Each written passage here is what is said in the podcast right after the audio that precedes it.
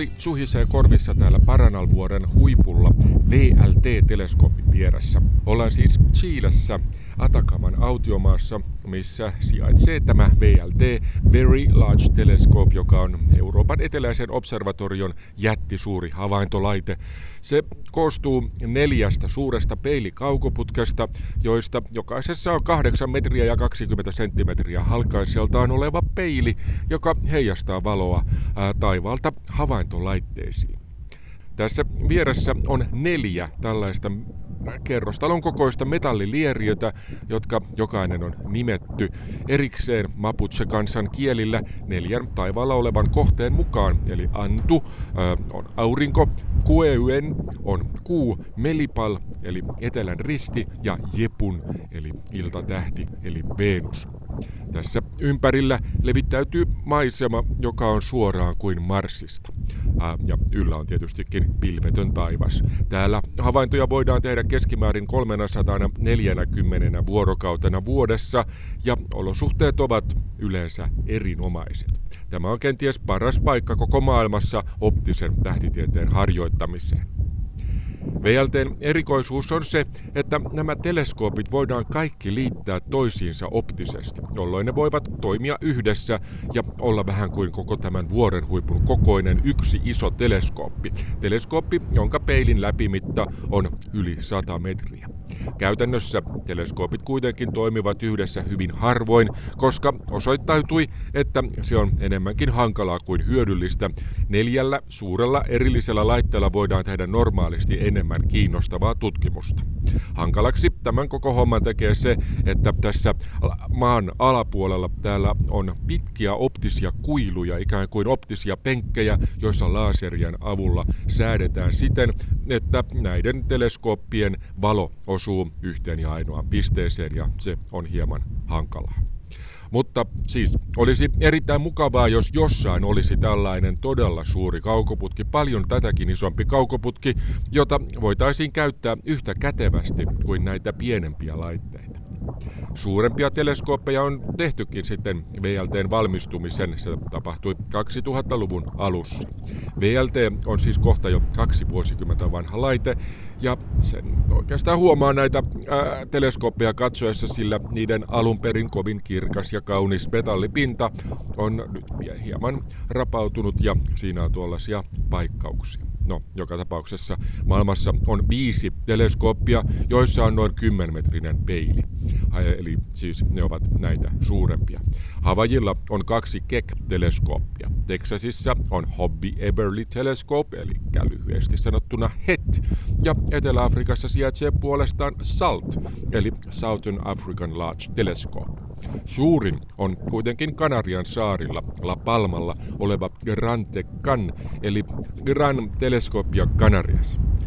Tästä viisikosta jokainen voi itse asiassa pitää itseään maailman suurimpana, kun kokoa lasketaan jollain tietyllä tavalla, mutta käytännössä ne ovat siis samankokoisia. Nyt on suunnitteilla kolme vieläkin suurempaa laitosta, kerrassaan mammuttimaista teleskooppia. 30 Meter Telescope kertoo jo nimellään mistä on kyse, eli 30-metrisellä peilillä varustettu laite. Ja toinen on Giant Magellan Telescope, joka on jotakuinkin samankokoinen. Ja sitten on ELT, Extremely Large Telescope, eli äärimmäisen suuri kaukoputki, ja sitä ollaan tekemässä tänne BLT-naapuriin. Kun tuonne horisonttiin katsoo juuri oikeaan kohtaan. Siellä näkyy kummallisen näköinen vuori. Se on Cerro Armazones. Se on kolmen kilometrin korkeuteen kipuava vuori, joka näyttää kummalliselta sen takia, että sen vuoren huipun tasanne, sen nokka, on ikään kuin ladattu pois. Kyse ei siis ole enää mistään suunnitelmasta, vaan tuolla vuoren huipulla ollaan jo tekemässä tätä uutta jättisuurta teleskooppia. Ja siitä tässä Tiedeykkösessä. Projektista kertoo enemmän Roberto Tamai, joka vetää ELT-projektia Euroopan eteläisessä observatoriossa. My best similitude in terms of the size is either comparison to the Colosseum in Rome or to Allianz Arena stadium, soccer field stadium. Jos vertaan ELTtä johonkin muuhun, niin mieleeni tulee esimerkiksi Colosseum Roomassa tai Allianz Arena Stadion Münchenissä. Itse rakennus on jalkapallokentän kokoinen ja se mahtuisi juuri hyvin stadionin sisälle. No and uh, it will it is pushing forward uh, Teknisesti se on ainutlaatuinen, ei ole mitään vastaavaa. Sen tekeminen puskeekin eteenpäin monia tekniikan alueita, kuten aktuaattoreiden tekemistä, sensoritekniikkaa, elektroniikkaa ja tietotekniikkaa. Yhdistämme parasta nyt olevaa tekniikkaa siihen, mitä haluamme saada, ja pyydämme alihankkijoitamme tekemään vielä parempaa. Ei ole mikään ihme, että joissain tapauksissa meidän on ollut vaikea saada alihankkijoita, kun he ovat epäröineet tulla mukaan näin haastavaan hankkeeseen. You know, it's a continuous uh, competition between astronomers and engineers. The astronomers ELTn tekeminen on ollut jatkuvaa taistelua insinöörien ja tähtitieteilijöiden välillä. Tähtitieteilijät ovat halunneet aina parempia laitteita, nopeampia ja herkempiä, kevyempiä ja suorituskykyisempiä, ja insinöörit ovat palauttaneet heitä maan pinnalle.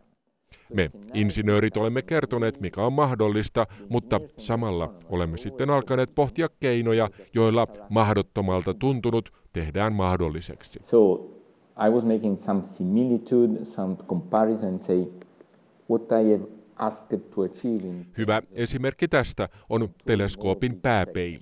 Siinä on 798 kappaletta peilejä, jotka ovat metrin ja 45 senttimetriä halkaisijaltaan olevia kuusi kulmioita. Yhdessä ne muodostavat 39,3 metriä halkaisijaltaan olevan suuren peilin, jonka pinta-ala on 978 kuutiometriä, eli noin neljä tenniskenttää. Meidän pitää pystyä ohjaamaan erikseen jokaista yksittäistä peiliä siten, että koko peilipinta-ala on erittäin täsmälleen oikean muotoinen. Tarkkuusvaatimus on jotakuinkin sama kuin voisimme hallita Atlantin valtameren pinnan korkeutta tarkkuudella, joka vastaa kolmen euron kolikon paksuutta, siis alle 5 mm.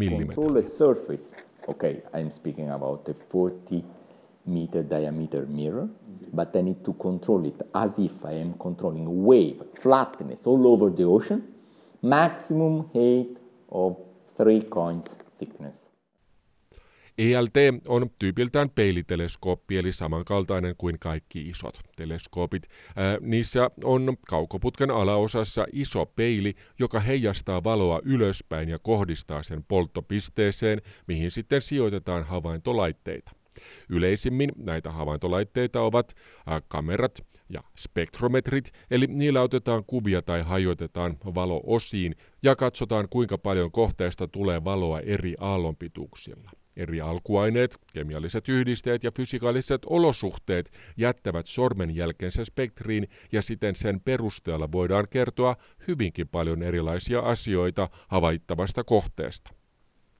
ELTn tapauksessa teleskoopin optinen rakenne on hieman tavallista monimutkaisempi, koska siinä on kaiken kaikkiaan viisi erilaista peiliä. Jokaisella on tietysti oma tarkoituksensa. Valoa pallotellaan teleskoopin sisällä edestakaisin, kunnes se ohjataan teleskoopin sivuille, missä havaintolaitteet ovat. M1 eli pääpeili on siis tehty liki 800 osasta, joista jokaista voidaan kääntää ja taivuttaa monimutkaisen mekanismin avulla erikseen. Tämä on tärkeää siksi, että lämpötilavaihtelut muuttavat peilin muotoa ja samoin painovoima kääntää sitä eri muotoon riippuen teleskoopin asennosta. Peilien tekeminen sinällään on myös massiivinen teollisuusoperaatio, sillä kaiken kaikkiaan niitä tehtä, tehdään lähes tuhat kappaletta, kun otetaan varapeilitkin huomioon. Kunhan peilien valmistus alkaa kunnolla ensi vuonna, pitää peilitehtaan pystyä tuottamaan parhaimmillaan noin peilipäivässä. M2 is a 4 meter diameter mirror, convex, highly aspheric, so it's a very mm, Pääpeilistä valo suunnataan sitten toiseen peiliin, M2, joka on halkaisijaltaan 4,2 metriä. Sen massa on kaikkinensa 12 tonnia ja se on ripustettu korkealle pääpeilin yläpuolelle. M3 is uh, Siitä valo osuu sitten kolmanteen peiliin, M3, joka on halkaisijaltaan 3 metriä ja 80 senttiä. Se on suuntauspeili, jota käytetään myös yhdessä toisen peilin kanssa teleskoopin tarkentamiseen. Siksi peilit on ripustettu hydraulijalkojen varaan, jolloin niitä voidaan siirtää ja kääntää tilanteen mukaan siten, että teleskoopin fokus saadaan juuri oikeaan kohtaan. And 4 is also a segmented one. Is a circular 2.6. Neljännellä peilillä eli M4, on jo hieman erilainen tarkoitus. Sen päätehtävänä on häivyttää ilmakehän vaikutuksia. Niin sanottu adaptiivinen optiikka tarkkailee lasereilla koko ajan ilmakehän väreilyä täsmälleen samassa suunnassa, mihin tehdään kaukoputkella havaintoja. Tietokone laskee, miten valo kulkisi äh, ilman värinää, joka tulee tuulista ja ilmakerroksista ja lämpöpyörteistä, ja muuttaa sitten peilin pintaa sen mukaisesti juuri oikealla tavalla. Kun valo heijastuu peilipinnasta, on se kuin ilmakehää ei olisi ollutkaan. Niinpä ELT4 peili on kenties teleskoopin hienoin optinen osa.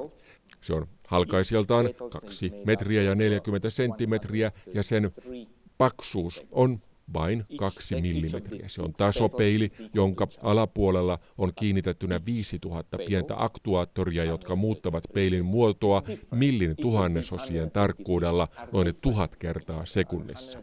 Tämä itse asiassa on nopeammin kuin ilma ehtii vaikuttaa sen läpikulkevaan valonsäteeseen. Viides ja viimeinen peili, eli vitonen, korjaa teleskooppisysteemissä olevaa pientä väreilyä ja kääntää valon kohti tutkimuslaitteita, jotka nekin ovat parhaimpia ja tarkimpia koskaan tehtyjä, ää, ainakin Esossa sanotaan näin. Näitä on tulossa aluksi kolme. Harmony, Mikado and Metis that are the, ää, on Harmony, Mikado ja Metis. Harmony on spektrografi, METIS on infrapuna-alueella toimiva kamera ja spektrografi ja Mikado on kaukaisia kohteita varten tehty erikoiskamera. Sen osana on myös Maori, valoa vielä erityisesti korjaava optinen laite. You know, the scope of the dome is to protect the telescope from external rain, wind, when it is a high wind and all of that, because the ideal telescope is with no dome. Of course, yeah. So you have two conflictual requirements. The one is to protect and the one that you would like it doesn't exist. Tärkeä osa on myös rakennus teleskoopin ympärille, eli siis teleskoopin kupoli, voisi sanoa. Sen tehtävänä on suojata teleskooppia ulkoisilta tekijöiltä, kuten tuulelta ja sateelta.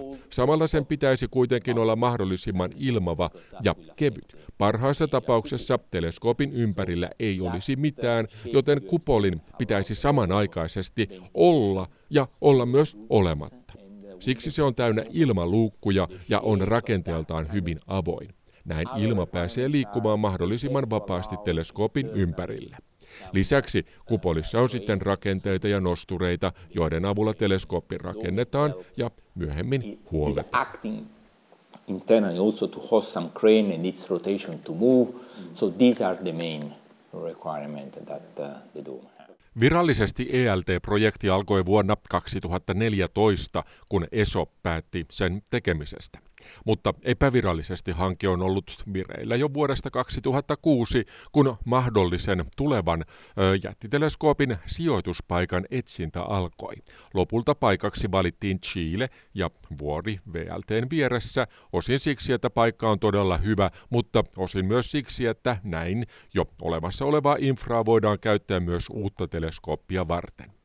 Tämä säästi vähän rahaa budjetista, joka muuten on 1083 miljoonaa euroa, eli aika paljon, mutta toisaalta se on vain yksi viidennes siitä, mitä Suomi aikaa käyttää tuleviin hävittäjäkoneisiin. No, Työt Cerro Armazonesin huipulla aloitettiin vuonna 2015 ja virallinen peruskiven muuraus tapahtui toukokuussa 2017. Äh, tuolloin kupolirakennuksen pohjia alettiin tehdä.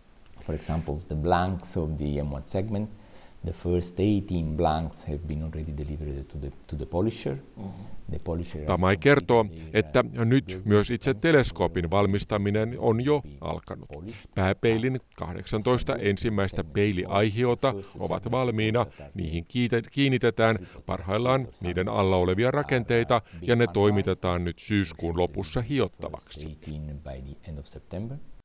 Eli peilissä siis on ensinnä aihio, eli käytännössä vain lasi, ää, laatta, joka on oikean muotoinen jotakuinkin, ja se hiotaan sitten tarkalleen oikeaan muotoon.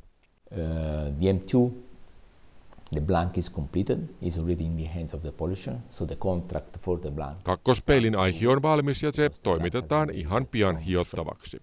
The M4 Kolmospeilin aihio on valmistumassa ja osia nelospeilistä on jo viimeisteltävänä. Uh, M5, this is probably one of the most complex mirror because it's very light. Vitospeilin tekemisen sopimus on allekirjoitettu, mutta varsinaisesti peilin tekemistä ei ole vielä aloitettu, ja tämä on oikeastaan ainoa isompi asia, joka on vielä edessä. So all of that. Then we go to the structure, main structure. You might have seen on the news that uh, Tähän saakka ainoa olennainen ongelma on ollut se, että yhtiö, jolle teleskoopin runkorakenteen tekeminen oli annettu, meni konkurssiin. Nyt yksi sen alihankkijoista on ottanut vastuun ja työ menee eteenpäin. Chilessä puolestaan rakennuksen sokkelit ja pohjatyöt on jo tehty ja varsinainen rakennuksen rakennus voi alkaa pian side, uh, things are well progressing. Yeah. Now we need to build, we need to put uh, everything on the mountain together, and then we will make it work. But in parallel, we are already Kaikki on siis varsin hyvin aikataulussa ja nyt meidän pitää vain alkaa rakentaa teleskooppia vuoren huipulla. Samalla valmistaudumme jo ELTn käyttöön tekemällä testejä ja simulaatioita, jotta pääsemme nopeasti tositoimiin vuonna 2025. If you tell me, then I scare. You should not remind it to me. so uh, I I feel the weight uh, when I am either interviewed or when I have to report. Kysyn lopuksi Tamailta, miltä vastuun kantaminen näin massiivisesta, kalliista ja tieteellisesti tärkeästä projektista oikein tuntuu. Ja hän väittää olevansa peloissaan vain silloin, kun joku toimittaja kysyy asiaa tai kun hän joutuu raportoimaan hankkeen edistymisestä johtajilleen. Yleisesti ottaen olen mieluummin tekemässä työtä ratkaisemassa ongelmia ja töissä yksinkertaisesti tiimini kanssa kuin vastailemassa kysymyksiin tai raportoimassa. Okay, often I don't sleep at night. Okay. If that gives you some No, rehellisesti sanottuna en pysty aina välillä nukkumaan öisin. Enkä nyt toistaiseksi voi oikein viettää kunnolla lomaakaan, koska minun pitää olla koko ajan tavoitettavissa. Mutta toisaalta tämä on todella kiinnostavaa ja saan tästä myös varsin paljon. Varmaankin tällaisessa hommassa olevan pitää olla vähän hullu. Se on kai aivan inhimillinen tunne to be a little bit crazy to say yes when you are asked. Uh, so, so these are the normal human feeling that.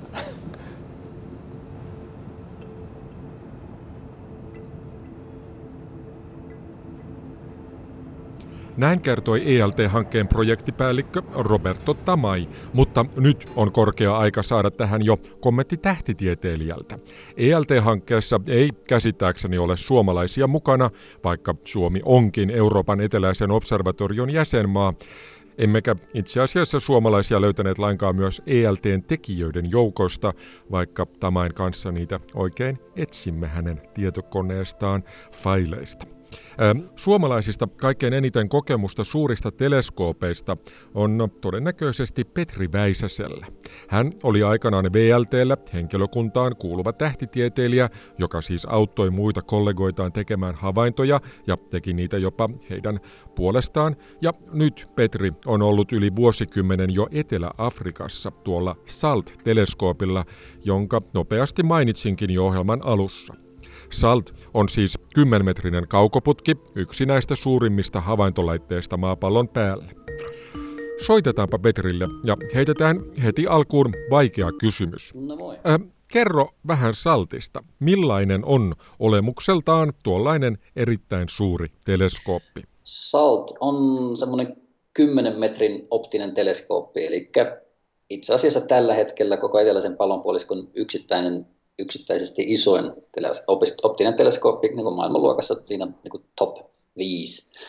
Uh, ja, ja Tämä on multi, multikansallinen projekti, mutta Etelä-Afrikka on niin kuin, vähän niin kuin vetäjänä tässä, että me ollaan suurin osakas, uh, mutta, mutta on kuitenkin tosiaan, um, tässä on niin kuin tusinan verran eri maalaisia tai eri, eri instituutioita maailmalta, jotka on osakkaina, mutta, mutta sitten tämä SAAO, joka on niin Etelä, Etelä-Afrikan kansallinen tähtitieteen observatorio, me, me sitten operoidaan SALT. Eli SALT on erillinen järjestö, mutta se on sitten tämän meidän SAO-observatorion sisällä. Meillä on paljon paljon muitakin teleskooppeja, mutta tämä on kaikista isoin. Tosiaan, kun tuolla observatorioalueella Sutherlandissa, Etelä-Afrikan ylänkoalueella käy, niin SALT on siellä selvästi näkyvä rakennelma. Se on vähän kuin kerrostalon kokoinen tähtien sodan R2D2-robotti, ja sen tosiaan näkee jo kaukaa käkkimässä siellä vuoren huipulla. Sen vieressä on sitten pienempiä kupoleita ja huoltorakennusten rypäs hieman matalammalla vuoren rinteellä. Vaikka Petri toimiikin nykyisin koko observatorion johtajana, hän käy toisinaan myös tekemässä ihan sitä perustähtitieteilijän hommaa teleskoopilla, eli valvoo yöt ja nukkuu päivät kuten viime viikolla. Ja sieltä Saltin ohjauskeskuksesta koitin Petriä tavoittaakin, mutta hän oli jo ennättänyt tulemaan alemmaksi majapaikkaan. Joo, no just, no olin vielä seitsemän minuuttia sitten. Just, just tulin sieltä takaisin. Eli heräsin puolilta päivin ja menin sitten saman tien teleskoopille katsomaan, vähän niin kuin valmistelemaan ensiyön havaintoja, juttelemaan insinöörien kanssa. Ikkunasta näkyy pitkälle avoin horisontti tämmöistä semi, semi-autiomaata, puoliautiomaata. Ei ole paljon pilviä, ää, uivaa autiomaata, niin kuin teleskoopit yleensäkin rakennetaan tämmöisille paikoille. Ei tämä ihan yhtä hyvä tietysti ole kuin joku Chilen Atacama, missä ei todellakaan sada. Täällä nyt kuitenkin jonkin verran sataa, mutta kuitenkin niin kuin hyvin, hyvin sinistä taivasta riittää, riittää paljon. Että tämä on paikka tosiaan nimeltään Sutherland, tämmöinen pieni, pieni kaupunki, 400 kilometriä Kap-kaupungista Koilliseen. Eli tämä meidän observatorion keskuspaikka on kaikki kaupungissa, sielläkin mä asun, mutta sitten teleskoopit on kaikki täällä Sutherlandissa pimeässä paikassa. Et itse asiassa mittaukset just tuossa joku aika sitten näytti, että ei niin planeetalta sen tämän pimeämpiä paikkoja löydykään, että parhaimmat kun Atakama ja Paranal mukaan lukien, niin tämä on ihan yhtä pimeä kuin, kuin nekin. Öö, näin äkkiseltään ajateltuna tuntuu varsin oudolta, että Etelä-Afrikan kaltaisessa maassa on eräs maailman suurimmista teleskoopeista. Syynä varmaankin on tuo oikein hyvä paikka. Joo, totta. Eli no niin kuin tiedepoliittiselta kannalta tähtitiede on valittu tuossa joskus parikymmentä vuotta sitten Etelä-Afrikan hallituksen taholta. Tietysti tähtitieteilijöitä hyvin lobbaamassa tietenkin, niin varmasti ar- ar- arvaat, mutta, mutta se, se meni kyllä ihan sillä logiikalla läpi, että yrittivät miettiä täällä, että minkälaisilla tiedealoilla voidaan olla huippuja. Ja tähtitiede on yksi niistä. Se ri- ri- liittyy siihen paikkaan, että täällä tehdään paljon esimerkiksi meribiologiaa ja Antarktiksen tutkimusta ja kaikkea tämmöistä, mikä liittyy siihen, että missä Etelä-Afrikka on. Mutta ilmaston takia niin tähtitiede on yksi niistä, minkä takia tämä toimii hyvin. Että tämä optinen teleskooppi, millä mä oon töissä, niin tämä on nyt ollut täällä ää, 10, 15 vuotta tämä SALT, mutta sitten tämä SEO-observatorio itsessään on itse asiassa jo 200 vuotta vanha. Ensi 200 vuotta. Ja sitten tänne on maailman ylivoimaisesti suurin radioteleskooppi, se on kuin SKA, Square Kilometer Array, niin se on myös tulossa tänne Etelä-Afrikkaan. Ö, tai siis vain osa. Hankehan jaettiin ja siitä osa menee Australiaan ja osa Etelä-Afrikkaan. Joo, suurempi osa huomauta. Niin tämä SKA, Square Kilometer Array, oli aluksi hanke, missä tarkoitus oli tehdä jättimäisen suuri radioteleskooppi, tai oikeastaan iso rypäs pieniä yhdessä toimivia teleskooppeja siten, että ne sijoitettaisiin neliökilometrin kokoiselle alueelle. Tiedepoliittisista syistä hanke jaettiin Australian ja Afrikan kesken, ja Afrikassakin antenneja laitetaan muuallekin kuin Etelä-Afrikkaan.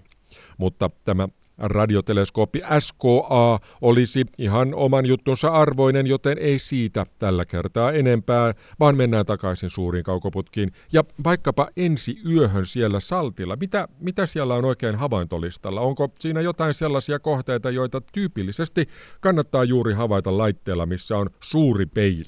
Joo, no mä just tuolla ylhäällä olin kattelin ens, ensi yön ohjelmaa, niin, niin kuu nousee joskus puolen yön jälkeen, eli alku, alkuyö on pimeätä, niin se on just silloin, milloin katsotaan kaikista heikompia kohteita. Siellä on kvasareita, kaukaisia galakseja, hyvin, hyvin, hyvin heikkoja kohteita, ää, niin himmeitä kohteita, ja semmoisiin tarvii, se ihan vaan tarvit, tarvitsee ison teleskoopin, sen takia, sen takia niihin laitetaan rahaa. Toinen toinen syy sitten on se, että ei välttämättä katsota kaikkein himmeitä kohteita, mutta niistä tarvitaan hirveän tarkkaa tietoa. Eli voi olla kirkkaampi kohde, kohde mutta sitten se hajotetaan se valo niin laajalle tämmöisellä spektri, spektrijutulla, että, tota, ähm, että sitä riittää vielä sitä fotoneita tutkittavaksi. Niin siksi tarvitaan myöskin iso putki. Ja niin tämmöiset alat on esimerkiksi eksoplaneettatutkimus, äh, mitä me tehdään tällä kanssa, ja, ja, ja sitten vaikka mikä se olisi toinen hyvä esimerkki. Um, no, mikä tahansa uusi, mikä pamahtaa taivaalla yllät, yllättäen, mistä ei niin tiedetä vielä mitään. Että on, voi nopeasti siirtyä sinne, ottaa tämmöisen identifikaatiospektriin ja katsoa, mikä se on. Viime yönä, viime yönä esimerkiksi oli uusi Nova, joka, jonka joku, tai se oli joku amerikkalainen pieni teleskooppi, joka sen havaitsi. Ja sitten ne äkkiä yrittää mahdollisimman nopeasti minuuttien tai muutamien tuntien sisällä jostakin päin maailmaa saada identifikaatiospektrejä. Ja se oli liian heikko neljän metrin teleskoopille, niin tuli pakko saada aikaa kymmenen metrin teleskoopilta, niin me sitten tehtiin se. Kuulijoille voi selventää vähän, että novat ovat sellaisia nopeasti kirkastuvia tähtiä. Niissä tapahtuu suuria purkauksia, jolloin ne loistavat vähän aikaa kirkkaina ja hiipuvat sitten hyvin nopeasti. Kun erityisen kiinnostava nova havaitaan jossain, niin lähetetään yleensä hälytys ympäri maailman tähtitieteilijöille ja kehotetaan katsomaan sitä niin nopeasti kuin suinkin. Ää, mitä muuten tulee näihin erikoisiin tapauksiin, niin oletteko siellä Saltilla ehtineet jo katsomaan tätä Borisovin komettaa, eli siis sitä aurinkokunnan ulkoa tänne tulevaa kappaletta? Ei, ei olla katsottu mä en itse asiassa olisi katsonut, missä päin taivaalla se on. Täytyy myöntää, että en ole katsonut kohdista. Että joo, en ole varma, mutta, ei, mutta sen kyllä tiedän, että ei olla, ei olla sitä tarvittu. No, siitä ehtii varmaankin tehdä havaintoja vielä jonkin aikaa, Joo. ja kenties muutkin teleskoopit pitävät huolen näistä havaintojen tekemisestä. Mutta, ö, mutta ELT, miten sillä tehtävät havainnot ja siellä teillä tehtävät havainnot poikkeavat toisistaan, eli mitä erityisesti tuollaisella 40-metrisellä teleskoopilla kannattaa havaita jotain sellaista, mitä ei pystytä pienemmillä havaitsemaan? No ELT, tosiaan siinä tulee iso kvanttihyppy taas eteenpäin, että mitä pystyy näkemään. Ja, ja aina kun näitä projekteja ruvetaan rahoittamaan, niin sitten tietysti pitää kirjoittaa isot proposalit, äh, hakemukset siitä, tai motivaatiot, minkä takia ja siinä se ongelma just onkin, että me ollaan aina rajoitettuja sen mukaan, että mitä, mitä me tiedetään. Mm. Eli iso motivaatio on aina sitä, että okei, me tiedetään, että tämmöisiä kohteita on olemassa, mutta mitä muuta me niistä voidaan tietää paremmalla, paremmalla teknologialla. Ähm, se, mitä, mitä on vaikea sitten sanoa, on se, että mitä muuta löydetään. Ja tähän mennessä on aina tapahtunut sillä tavalla, että kun on tullut iso hyppy eteenpäin teknologiassa, niin sitten havaitaan jotakin muuta. Jotain, mitä ei, ei, ei ollenkaan tajuttu aikaisemmin. Tietysti par, parhaita esimerkkejä silloin, kun opiskeltiin silloin 90-luvulla, niin ei tiedetty muista planeetoista mitään. Ja arveltiin, että voi olla, ei olla, mutta sitten yhtäkkiä nyt niitä onkin tuhansittain. Niin, niin se on ehkä se ehkä suurin hyppy, mikä nämä 40 metrin teleskoopit, 340 metrin teleskoopit tuo, että nyt seuraava askel on se, että ruvetaan vähän saamaan enemmän tietoa, että mitä ne oikeastaan on, mitä siellä on. Että tämä nykyinen sukupolvi jo, jo, jo näitä 10 metrin isoja teleskooppia, niin löytää niitä kymmenittäin, sadoittain, jopa tuhansittain, tietysti avaruus, avaruusteleskooppien ää, kanssa yhdessä. Mutta ei vielä riitä suorituskyky siihen, että saataisiin niistä irti, että mitä siellä on. No mitä itse haluaisit havaita. Jos sinulle vaikka nyt annettaisiin ensimmäinen ELTn havaintoaika, niin mihinkä suuntaisit kaukoputken? Joo, no se olisi aika vaikea valita, koska mun oma tutkimusala on galaksit. Eli mä todennäköisesti just ottaisin, mä tutkin läheisiä galakseja, kohtuullisen läheisiä galakseja hyvin tarkkaan isoilla, just näitä 10 metrin teleskoopeilla, miten, miten ne on kehittynyt, miten tähdet syntyy siellä, minkälaisissa olosuhteissa. Mutta 40 metrin teleskoopille sen saman pystyisi tekemään huomattavasti kauempana maailmankaikkeudessa erilaisissa, erilaisissa mittakaavassa. Että se olisi niin kuin suoraa tietoa galaksien evoluutiosta. Sitä mä tekisin niin kuin, mun oman tieteen kannalta, mutta sitten tämmöisessä niin kuin inhimillinen mielenkiinto, niin tekisi mieli hypätä niin kavereiden, kollegojen alueelle, on, on just nämä eksoplaneetat. Että, että jos suuntaa johonkin Proxima Centaurin ympärillä on, on, on meitä lähemmän olevan tähden ulkopuolella on maan kokoinen planeetta, yrittää sitä spektriä. Mä en ole ihan varma, onnistuuko se vielä edes ELTllä, mutta lähelle ainakin päästään. Ja ihan, ihan sama juttu, että mun mielestä tämä seuraavan sukupolven jättiteleskoopit tai samaan tapaan seuraavan sukupolven isommat avaruusteleskoopit, niin mä luulen, että se on, on, on eksoplaneetat ja niin kuin elämän etsiminen maailmankaikkeudesta on se kaikista mielenkiintoisinta. Se, se mikä tulee lähin, lähimmäksi niin kuin yhteiskuntaa, tämmöistä mediaa ja, ja normaalia ihmistä.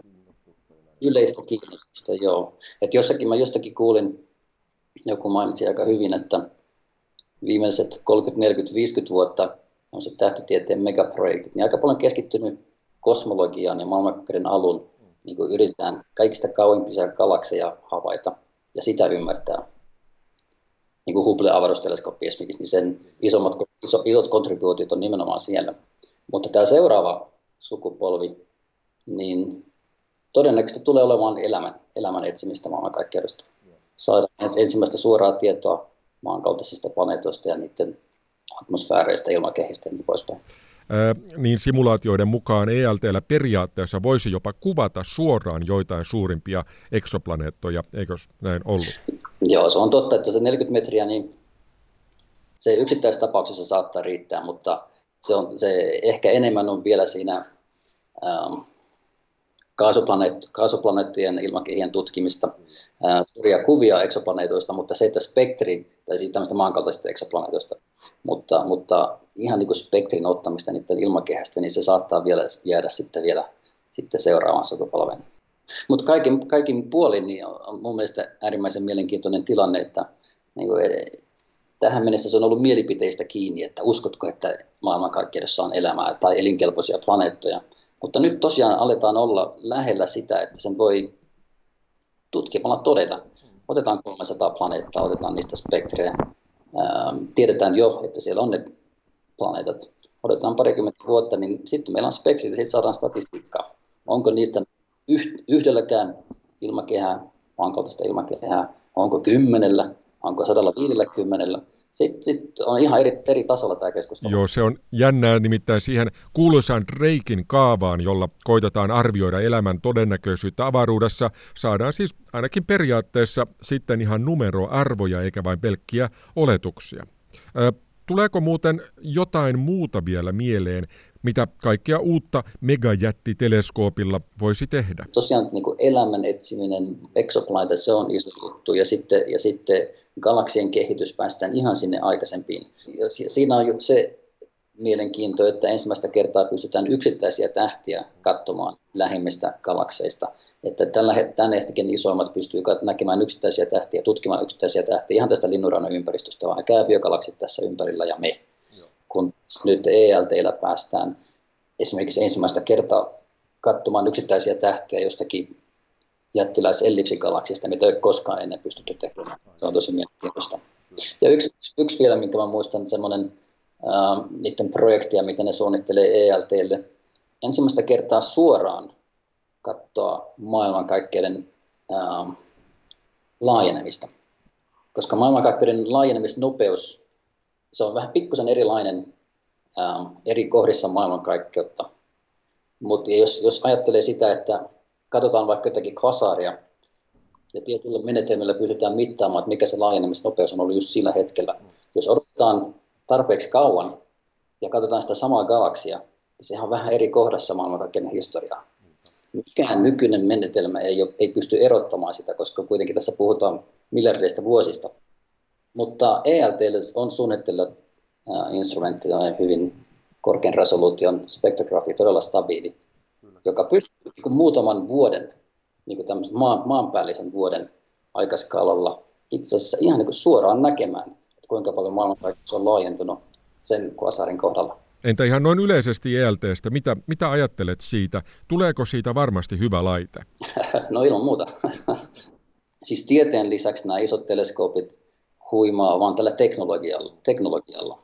Et se on aika käsittämätöntä, että voidaan rakentaa tämmöisiä niin kuin vehkeitä ja leluja, jotka toimii ihan käsittämättömän hyvin. Se, siis se in, insinööritaide on melkein niin kuin taidetta. Se, se, se, on, se on tosi huikeaa ja inspiroivaa. Niin sen lisäksi, että ähm, katsotaan maailmankaikkeutta ja inspiroidaan siitä, mitä sitä löydetään, niin, niin kyllä se on aika inspiroivaa se, että mitä me pystytään rakentamaan, suunnittelemaan ähm, ähm, ja sitten rakentamaan ja toteuttamaan. Sikäli nämä on huikeita, huikeita projekteja ja kiva olla, kiva olla mukana. Nykyisinhän isot teleskoopit ovat jo niin monimutkaisia laitteita, että tähtitieteilijä ei enää päästetä niiden hanikoihin laisinkaan. Yhä harvemmin tähtitieteilijät enää edes menevät havaintopaikalle, vaan työt tehdään etänä. Ja oletan, että ELTn kanssa tulee olemaan myös vähän samaan tapaan vai kuinka? Joo, no ELTltä se, siellä se havainto, havaintokontrollihuoneessa tulee olemaan Paranalilla, siellä missä on VLT, nämä nykyiset kahdeksan metrin teleskoopit. Että se, katsotaan sitten sen laakson yli sinne toiselle puolelle, missä se...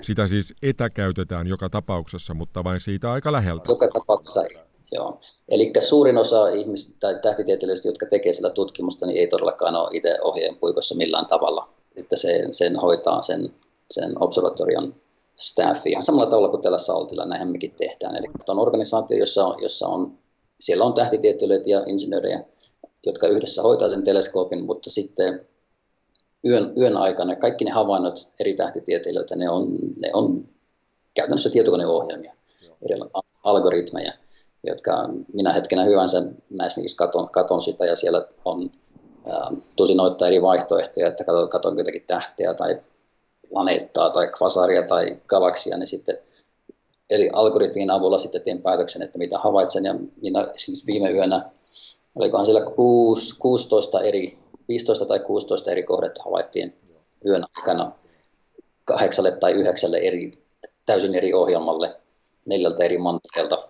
Ja sitten aamulla nämä tähtitieteilijät sitten saa, saa sen datan sen jälkeen, kun on käynyt läpi tämmöisen perus, perusanalyysi reduktiopaketin täällä meillä, meillä ekaksi. Jos tuosta mennään vähän taaksepäin, niin hommahan menee yleensä siten, että ensin tähtitieteilijä tai tutkimusryhmä tekee teleskoopille havaintoaika-anomuksia ja sitten kullakin teleskoopilla on arviointiryhmä, joka päättää mille anomukselle annetaan aikaa ja millä taas ei ja sitten nämä avainto havaintoanomukset, joille annettiin aikaa, ne laitetaan havaintolistalle tietyn aikahaarukan mukaan sen mukaan, milloin näitä havaintoja tulee tehdä. Ja sitten jokaiselle yölle tehdään lista kohteista ja varakohteista, joita silloin pitää havaita. Ja sitten niistä päätetään yön kuluessa aina olosuhteiden mukaisesti, mitä seuraavaksi havaitaan. Vai, vai onko se itse asiassa nykyisin jo tuo algoritmi, joka päättää? Ihminen edelleen päättää, mutta, mutta algoritmi antaa hyviä, hyviä neuvoja ja ehdot, ehdotuksia. Joo. Joo, mutta tuohon ehkä voisi lisätä, lisätä tämmöisen mielenkiintoisen seikan, mikä, mikä vähän niin kertoo, mihin, mihin tähtitiede on menossa. Että tota, siis yh, yhteistyö on yhä enemmän ja enemmän olennaista tähtitieteessä. Et edelleen on tämmöisiä isoja projekteja, yksittäinen teleskooppi, sillä on joku omistaja tai konsortti, joka sen omistaa ja ne tekee juttuja. Ja se on ihan okei okay, ja kyllä se varmasti jatkuu, mutta se mikä on yhä enemmän ja enemmän uutta, niin on ähm, ähm, kollaboraatiot, yhteistyö, nimenomaan sen takia, että tahdotaan nopeasti jotakin. Ja se on hienoa myöskin sen takia, että sitten nämä kaikista isommat teleskoopit, jotka, jotka niin kuin vie sitä tietoa äärimmilleen yhdessä tämmöisessä para, parametriavaruudessa tavallaan, eli se on se, kuinka, kuinka himmeitä kohteita nähdään, kuinka kauas maailmankaikkeudessa nähdään. Mutta sitten toinen on aika.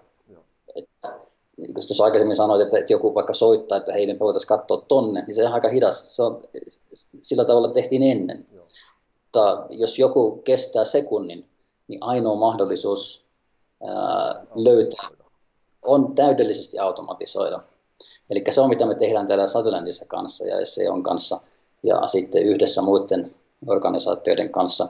Meillä on tämmöinen Intelligent Observatory-projekti, tämmöinen älykäs, älykäs observatorio, missä meidän parikymmentä pientäkin teleskooppia kytketään yhteen sillä tavalla, että ne pystyy automatisoidusti ää, tietämään, mitä toinen teleskooppi tekee. Jos joku näkee jotakin mielenkiintoista, niin, ne, niin se ei odota sitä, että joku tähtitieteilijä katsoo sen ja onko tämä mielenkiintoinen vai ei, vaan meillä on tämmöiset niin kuin artificial intelligence, tekoäly, teko, te, tekoälyalgoritmit, jotka, jotka on oppinut siitä katsomaan, että mikä on mielenkiintoista ja mikä ei. Ja se lähettää toiselle teleskoopille, isommalle teleskoopille tai erilaiselle instrumentille, joka menee saman tien sinne kohteeseen ja, ja tekee, tekee havaintoja.